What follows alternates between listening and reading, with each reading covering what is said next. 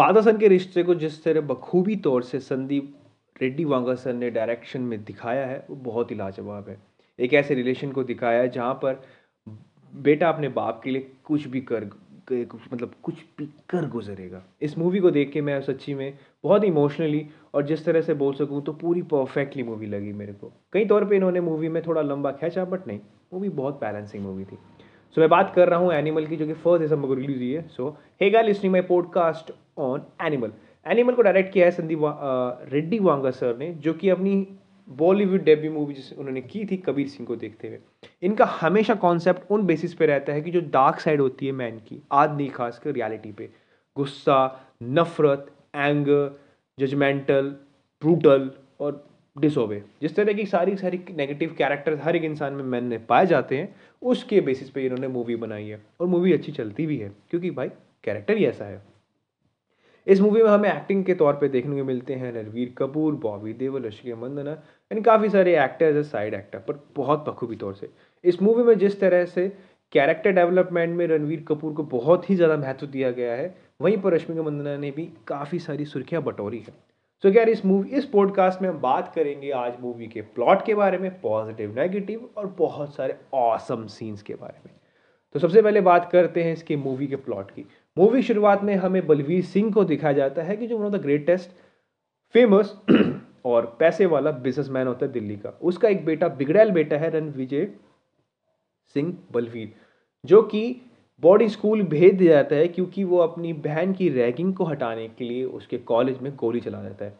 जब ये सारी चीज़ हो जाती है तो जब अपने साठवें जन्मदिन पर बलवीर सिंह अपना बर्थडे मना रहा सेलिब्रेट कर रहा होता है, तब वहाँ उनका बेटा आ जाता है। आपसी तू तू मैं मैं में वो रणविजय वहाँ से चला जाता है अपनी गर्लफ्रेंड को लेकर यूएस से सेटल होता है शादी करके। इसी बीच में उनके, उसके पेरेंट्स पे बाल बलवीर पे गोलियाँ चल जाती हैं।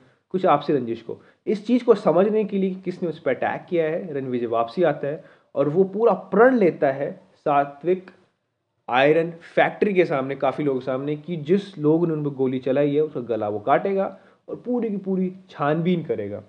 इस बीच काफ़ी सारे कनेक्शंस हमने देखने देखने को मिलते हैं बलवीर सिंह की फैमिली के हिसाब से कि क्या क्या पास था, किस तरह था और आने वाले टाइम में हमें एक पोस्ट क्रेडिट सीन देखने को मिलता है, जहाँ पर हमें इससे तरह बहुत सारी चीज़ें मतलब आने वाले टाइम में एनिमल पार्क के बारे में पता लगेगी। इस मूवी में बहुत सारी रोलर कोस्टर राइड है। मूवी फ़र्स्ट से ला स्टार्टिंग से लेकर एंड तक मूवी पूरी बाँध के रखती है एज अ व्यूअर्स को।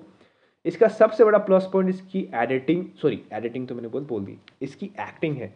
रणवीर कपूर की मूवी में कहना चाहूँ कि ये पूरी रणवीर कपूर डेडिकेटेड है तो ये गलत नहीं होगा। उनका स्वैग उनकी एक्टिंग चलना, उनकी बात करना टू द पॉइंट ऑसम था। यहाँ पर बीजीएम की बात करूँ, हर एक एक्टर के इंट्रोडक्शन में जिस तरह का बीजीएम इंट्रोड्यूस करा गया है, क्योंकि as a listeners as a viewers जब हमें एक स्पेसिफिक धुन सुनने को मिलती है कि ये एक्टिंग ये एक्टर की जो प्रेजेंस इस धुन से कनेक्ट होती है तो वो हमें एक हिंट देती है, एक हमें किक देती है कि हाँ ये इसका गाना है, ये इससे जज होता है या फिर पाया जाता है। तो वो चीज़ हमें बहुत अच्छी देखने को मिलती है। काफ़ी सारे गाने इसके चार्ट बस हिट हो चुके हैं। पापा मेरी जान और वो जमाली कमाली भी हाल ही में बहुत अच्छा रहा सेकेंड पॉइंट का बीजीएम था। थर्ड पॉइंट इसका है ड्यूरेशन जो कि काफ़ी लंबा रहा है। उसकी जो मूवी की पूरा बैकग्राउंड रहा है, मुझे बहुत ही अच्छा लगा। स्टार्टिंग से लेकर एंड तक। थोड़ा सा बीच के पॉइंट में आपको थोड़ा वो तो आप परेशान हो गई कि थोड़ी मूवी खींचती हुई लगेगी बट नहीं, वो ज़रूरी था। नेगेटिव पॉइंट इसकी एडिटिंग है। क्योंकि जब स्टार्टिंग में मूवी देखना मैंने जब स्टार्ट किया तो बड़ा कनेक्टिव महसूस करना बड़ा दिक्कत थी कि कहीं से कहीं उठ के फ़िल्म आ रही थी, कहीं ना कहीं लिंक का पता ही नहीं लग रहा था। पर धीरे धीरे मूवी आगे बढ़ती है तो हमें अच्छा लगता है मूवी देखने में। आज हम बात करेंगे इसके औसम मूवमेंट्स के बारे में, जहाँ पर हमने काफ़ी सारे औसम मूवमेंट्स यहाँ देखे हैं। सबसे पहले औसम मूवमेंट्स आता है वहाँ पर ड्रग का।